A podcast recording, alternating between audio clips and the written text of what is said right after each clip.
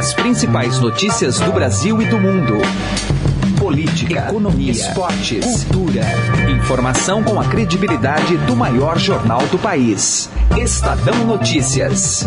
Olá, tudo bem com você? Eu sou Emanuel Bonfim e está começando a partir de agora mais uma edição do Estadão Notícias, nosso podcast com análises, entrevistas e informações sobre os temas mais importantes do momento no Brasil e no mundo. A mais recente pesquisa do Ibope Estadão e TV Globo, divulgada ontem, confirma mais uma vez as lideranças de Jair Bolsonaro, PSL, e Fernanda Haddad, do PT. A vantagem para o segundo pelotão, inclusive, aumentou. Para quem esperava que a candidatura petista poderia sofrer um desgaste maior, ainda mais com o efeito da delação do ex-ministro Antônio Palocci, isso não se comprovou, ao menos neste levantamento. Haddad subiu dois pontos. O resultado também parece frear a empolgação de bolsonaristas por uma vitória no primeiro turno, agora cada vez mais improvável. Episódio de hoje do programa analisa estes números e faz projeções sobre a corrida presidencial numa conversa com o professor de filosofia da FAAP, Luiz Bueno. Ele declara algo muito interessante, né? Buscando um pouco da matiz filosófica dele, dizendo que o voto racional é algo raro. Daqui a pouco a gente ouve essa entrevista. A nossa série De Olho Neles chega hoje ao terceiro capítulo e apresenta a biografia e principais propostas do candidato do PSDB, Geraldo Alckmin. Confira ainda o comentário de José Neumann e Pinto na coluna Direto ao Assunto. Esse é o Estado Notícias, seja bem-vindo e bem-vinda e boa audição. Eleições 2018. Vamos analisar agora os números da mais recente pesquisa Ibope, Estadão e TV Globo. Foram divulgados ontem à noite, isso sobre a corrida presidencial. E temos o seguinte cenário: né? o candidato Jair Bolsonaro oscilou positivamente um ponto para cima, agora com 32%. Fernando Haddad do PT subiu dois pontos e agora tem 23% das intenções de voto. E aí há um grande espaço, né? um grande uh, entre esse pelotão de cima e o segundo pelotão. Ciro Gomes do PDT 10%, Geraldo Alckmin PSDB 7%, Marina Silva da Rede 4%, João Moedo do Novo 2%, Henrique Meirelles 2%, Álvaro Dias, que caiu bastante, foi para 1% das intenções de voto, assim como Cabo da Ciolo do Patriotas. Não pontuaram Guilherme Boulos, Vera Lúcia, João Goulart Filho e Emael. Índice de brancos e nulos 11%, não sabe não respondeu 6%. Para a gente analisar esses números, eu estou aqui Uh, em nosso estúdio com o professor Luiz Bueno, professor de filosofia da FAAP, tá gentilmente veio aqui no nosso estúdio. Tudo bem, professor? Tudo bem, mano. É um prazer estar aqui. Bom, professor, percebemos quase já uma consolidação de um segundo turno no primeiro turno, visto que os líderes crescem e o segundo pelotão cada vez mais em dificuldade. Difícil imaginar uma mudança significativa daqui até domingo, não é, professor? Difícil, viu? Assim, os números têm se consolidado bastante fortemente em torno dessas duas campanhas que estão com melhor desempenho. Uh, os fatos que foram surgindo nesse período negativos, que poderiam ser usados negativamente e foram, não foram suficientes para alterar significativamente os números desses dois principais candidatos. Então, o que a gente pode esperar pelo menos assim, né, as possibilidades mais viáveis são que isso não mude, não mude para é, até, até o dia da eleição no, né, no, no domingo. E então, assim, uh, a não ser que algo muito, muito especial, muito, uh, muito estrondoso apareça nesses dias, não parece que esse cenário mude significativamente mais. E chama atenção, professor, dois fatos, né? Se falava muito ao longo dessa semana, e a própria campanha do Jair Bolsonaro já vinha encampando isso, mas muitos analistas diziam para não se descartar uma possível vitória do Bolsonaro ainda em primeiro turno, dado que o antipetismo surgiu com mais força, uhum. Bolsonaro aí na faixa dos 38% dos votos válidos, a rejeição à Haddad crescendo. Bom, havia um pouco essa expectativa e até a possibilidade da delação do Palocci impactar de maneira mais profunda ah, na projeção do Haddad. Sim. Essa pesquisa tira um pouco essa ideia, né? Digamos que, claro, o Bolsonaro cresce, mas não cresce tanto assim, e o Haddad, diferentemente do que muitos apostavam, acabou freando, e parece que a delação do Palocci não fez tanto efeito ainda, não é, professor? Ainda parece que não, né? Não, não, nada, nada indica, pelo menos os números não indicam que esse impacto tenha sido sentido na, na campanha do, do Haddad até esse momento. Ainda que, se de, dependendo da pesquisa que você lê, o Bolsonaro oscila um ponto para cima, um ponto para baixo, mas nada significativo também. É, o que o Haddad sente simplesmente é o crescimento da sua rejeição, mas não há uma migração mais dos votos que já se consolidaram em torno dele para outras campanhas. Então, se ele não cai significativamente, o segundo lugar está, está praticamente definido né, na, na, nessa campanha aí. Nada, nada do que aconteceu, nem na campanha do Bolsonaro, nem na campanha do Haddad, nem no uso que os outros adversários fizeram dos fatos e notícias que surgiram, nada mudou esse, esse cenário até agora. Ninguém conseguiu derrubar esses números de forma assim, evidente. Então, a não ser que eu, a, cabeça do eleitor às vezes é, é, misteriosa, né? ela funciona de maneiras que a gente não consegue entender, mas até onde os números consistentemente têm apresentado nas pesquisas, parece que esse é o cenário mesmo que a gente vai, vai enfrentar. Quer dizer, então, que esse temor de terminar num primeiro turno está cada vez mais distante. Mais né, distante também, senhora. Podia ser uma aspiração de, da campanha do Bolsonaro, mas imagine para você conseguir, desse, é, assim, nesses dias finais de campanha que, que eles têm, para conseguir esse número de eleitores para fechar num primeiro turno, é muito grande o número de eleitores que eles precisariam conquistar num período muito curto né, de, de tempo. Então, pelo menos até o momento, não parece que eles tenham tido fôlego para isso. A campanha tem mostrado uma, um, assim, ser muito vigorosa, né? cresceu vigorosamente e se manteve. Mas é, seria muita gente para migrar para ele para ele poder vencer no primeiro turno. Agora, por outro lado, esse fenômeno que vimos nessa pesquisa com o candidato Uh, Álvaro Dias, que vinha num patamar estável de 3% das intenções de voto em quase todos os levantamentos, né? Uhum. e agora cai para 1%. Não sabemos exatamente para onde migrou uh, esses eleitores, mas é possível imaginar que tenham migrado pelo Bolsonaro, dado a, a, o espectro ideológico de onde está, né, de centro-direita, Álvaro Dias. Uh, digamos que o Bolsonaro pode alimentar um pouco essa esperança que seus votos venham a crescer daqui até domingo, já que há mais candidatos nesse segmento e esse eleitor pode querer também fazer esse voto útil antipetista até domingo, professor? Ah, isso sim. É, é, esses números do Álvaro Dias parecem indicar que essa transferência já está ocorrendo assim foi uma queda para ele assim muito significativa. Os números totais né, assim não são não são grandes mas é, por que, que a gente pode imaginar que há uma migração da candidatura dele para a do Bolsonaro? Primeiro por um discurso muito próximo assim o, o Álvaro Dias tem um discurso antipetista muito forte. É, mas também nós podemos ver que as outras candidaturas parecem não ter absorvido esses números o Alckmin não cresceu, o Ciro Gomes também assim, oscilou, dependendo da pesquisa, ou ficou estável, ou oscilou para baixo caiu, um ponto, inclusive. caiu. Não é? Ou seja, então, votos que de repente é, desapareceram do Álvaro Dias, para onde eles foram? Se o número de eleitores indecisos não cresceu, na verdade ele também caiu um pouco, a dedução seria que eles migraram para o Bolsonaro nesse instante, né? Assim, é uma das possibilidades. Então, por isso que eu imagino que uh, até o dia da eleição esses números até podem variar um pouco para ainda favoravelmente ao Bolsonaro. Podem, né? é uma possibilidade, mas uh, que talvez eles não sejam suficientes para fechar no primeiro turno. Mas essa transferência, se ela vai acontecer, é agora. Assim, é, é, e os números parecem estar mostrando que é o que está acontecendo, sim. Professor, vou avançar um pouco, fazer uma provocação aí da área que o senhor tem como raiz, né, a filosofia, professor de filosofia da FAP. Como é que a filosofia vai poder explicar, né, com, com, o que tem ali de arcabouço teórico, um, uma eleição como essa que vai se decidir, que está se decidindo pelos extremos? O que está passando no, no campo existencial aí do brasileiro, hein, professor? Olha, se nós colocarmos em perspectiva histórica, nada é muito novo, nada disso é surpreendente. Assim, já desde os gregos, quando eles pensavam na democracia, eles pensavam com temor.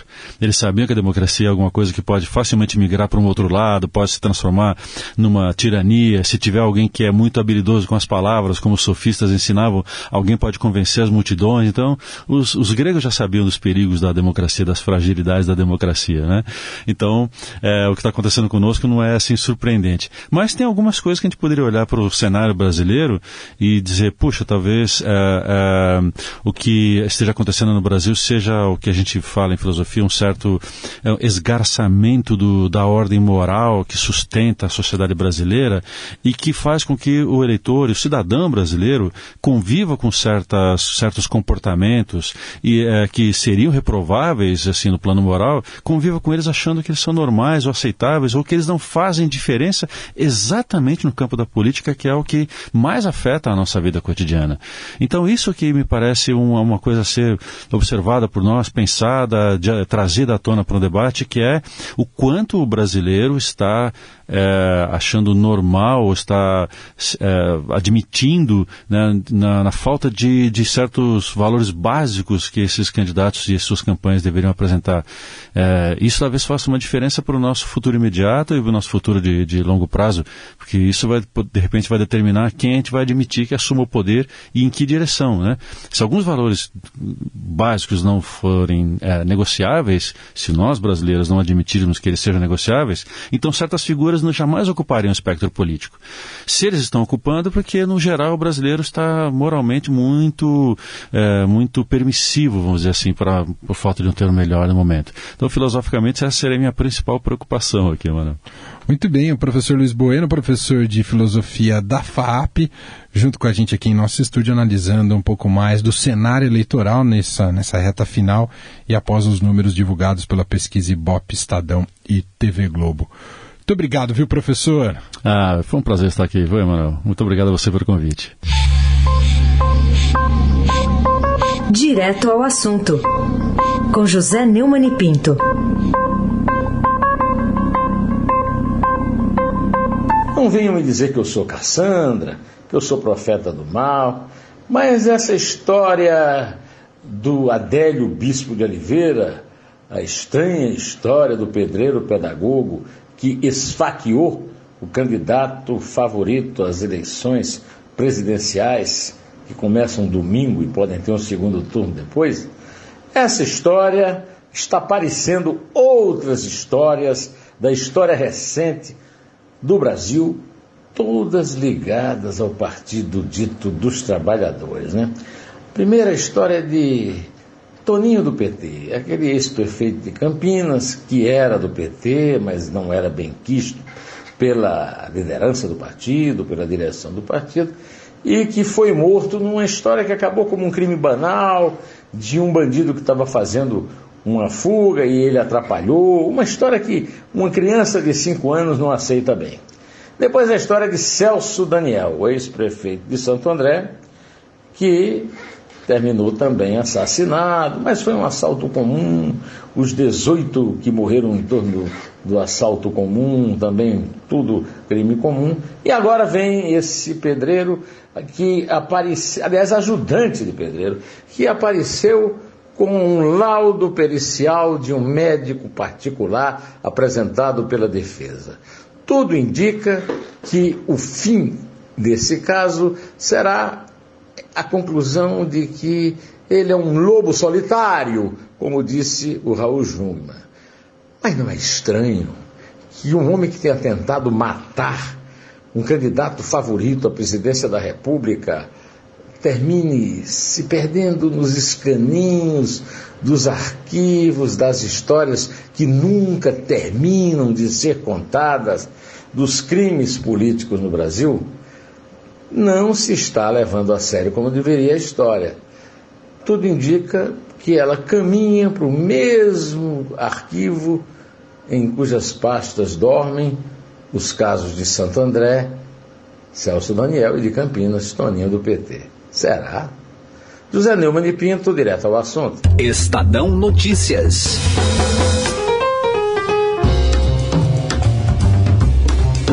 De olho neles, o perfil e as principais propostas dos candidatos. Estamos apresentando nesta semana o perfil e principais propostas dos candidatos mais bem colocados na corrida presidencial. Hoje conheça mais sobre Geraldo Alckmin, do PSDB. O destaque chega agora com Vitória Abel. Neste podcast falaremos um pouco sobre a vida e o plano de governo de Geraldo Alckmin. Paulista de Pindamonhangaba, Alckmin nasceu em 1952. O médico formado pela Universidade de Taubaté começou a se envolver com política no primeiro ano de faculdade. Se filiou ao MDB, disputou sua primeira eleição e se tornou vereador de Pindamonhangaba aos 19 anos. Quatro anos depois, se tornou prefeito. Alckmin também foi deputado estadual e deputado federal da Constituinte em 1986. Ao lado de Fernando Henrique Cardoso e Mário Covas, fundou o PSDB.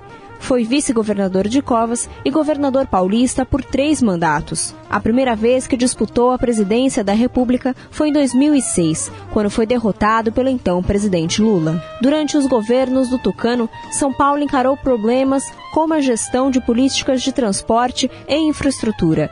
Quem comenta essa questão conosco é o repórter de política Pedro Venceslau. O PSDB está no governo em São Paulo desde 1995 e o Estado ainda não conta com uma malha metroviária condizente com a importância e com o tamanho e com a riqueza do Estado. O Geraldo Alckmin argumenta e que não conseguiu avançar mais, não conseguiu inaugurar mais estações de metrô, não conseguiu investir mais em infraestrutura, porque não, não contou com o dinheiro do governo federal na gestão Temer.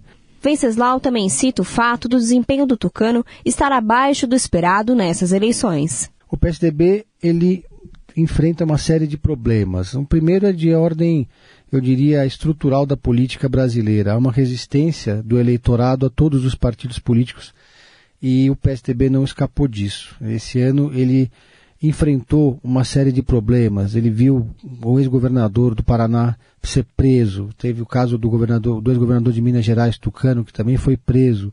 Teve o caso do Aécio Neves, flagrado por uma gravação com Joesley pedindo dinheiro. Então, o PSDB acabou caindo numa certa vala comum da política. Não tem mais como se diferenciar de outros partidos. Para discutir os planos de governo apresentados, recebemos o repórter Túlio Cruz, responsável pela pesquisa para a plataforma Guia do Voto, já disponível no site do Estadão. Olá, Túlio. Oi, Vitória, tudo bem? Bom, quando o assunto é segurança, o ex-governador de São Paulo quer flexibilizar as regras de posse de armas de fogo para quem vive em áreas rurais. Essa é uma das propostas. Túlio, candidato, também fala na formação de uma Guarda Nacional. Qual seria a diferença dessa guarda para a Força Nacional que a gente já tem hoje? Pois é, essa é uma das propostas que também é uma das mais repetidas para a área de segurança pública. Essa Guarda Nacional seria uma polícia militar federal que ela pode agir em situações de calamidade em qualquer parte do território brasileiro. Ao que tudo indica, essa guarda substituiria gradualmente a Força Nacional de Segurança Pública, que hoje é um programa de cooperação da União. Falando em economia, o candidato do PSDB pretende apresentar um pacote de privatizações de estatais, o que liberaria recursos para investir em áreas sociais. O Tucano também prevê a realização de reformas tributária e da Previdência nos primeiros meses de governo. Qual a importância que o candidato vê nessas reformas, Túlio? Bom, o plano econômico do Alckmin foca bastante na questão de responsabilidade fiscal, o que, traduzindo, significa ajustar as contas do governo para gastar menos. E nesse ponto, o pacote de privatizações tem bastante importância porque a intenção é, na venda das estatais, segundo a campanha, né, é ter mais dinheiro em caixa para produzir superávit. E o candidato tem dito que esses recursos de venda das estatais também são para financiar programas sociais. Na área tributária, o Alckmin também é um defensor do imposto único, o IVA. Já na área da saúde, Alckmin quer implantar um cadastro único de todos os usuários do SUS e ampliar o programa Saúde da Família. O que mais o candidato tem planejado para a saúde, Túlio? Bom, essa questão da tecnologia é um dos pontos que o programa do governo do Alckmin dá mais prioridade. Ele diz que é preciso ampliar realmente os programas de saúde da família, mas diz que para isso é necessário implementar várias medidas tecnológicas, como prontuário eletrônico, uma base de dados unificada. Agora, no quesito educação, o candidato apresenta como prioridade investimentos em educação básica e, além disso, Alckmin quer dar atenção especial para o ensino técnico profissionalizante. Túlio, o candidato coloca como seria o financiamento para esse esses investimentos em educação? Coloca assim, é, uma coisa importante é que ele fala em mudar regras do Fundo Nacional de Desenvolvimento da Educação e do Fundeb, que são as maiores fontes de financiamento da educação hoje no Brasil. Ele diz que ele quer deixar essa distribuição de dinheiro menos concentrada em alguns entes e também incentivar municípios com melhor desempenho. Muito obrigada, Túlio. Nesse podcast você pode ouvir um pouco mais sobre a vida política e o plano de governo de Geraldo Alckmin. Alckmin. No próximo episódio, falaremos sobre Jair Bolsonaro, o candidato do PSL. Estadão Notícias. O Estadão Notícias desta quinta-feira vai ficando por aqui. Contou com a apresentação minha, Emanuel Bonfim, produção de Gustavo Lopes, participação de Vitória Bel e montagem de Afrânio Vanderlei. O diretor de jornalismo do Grupo Estado é João Fábio Caminuto. De segunda a sexta-feira, uma nova edição deste podcast é publicada. Tem tudo no blog Estadão Podcasts. Estamos também presentes na Deezer, no Spotify, no Google Podcasts ou em qualquer agregador de podcasts. Procure o, pelo nome, né, Estadão Notícias.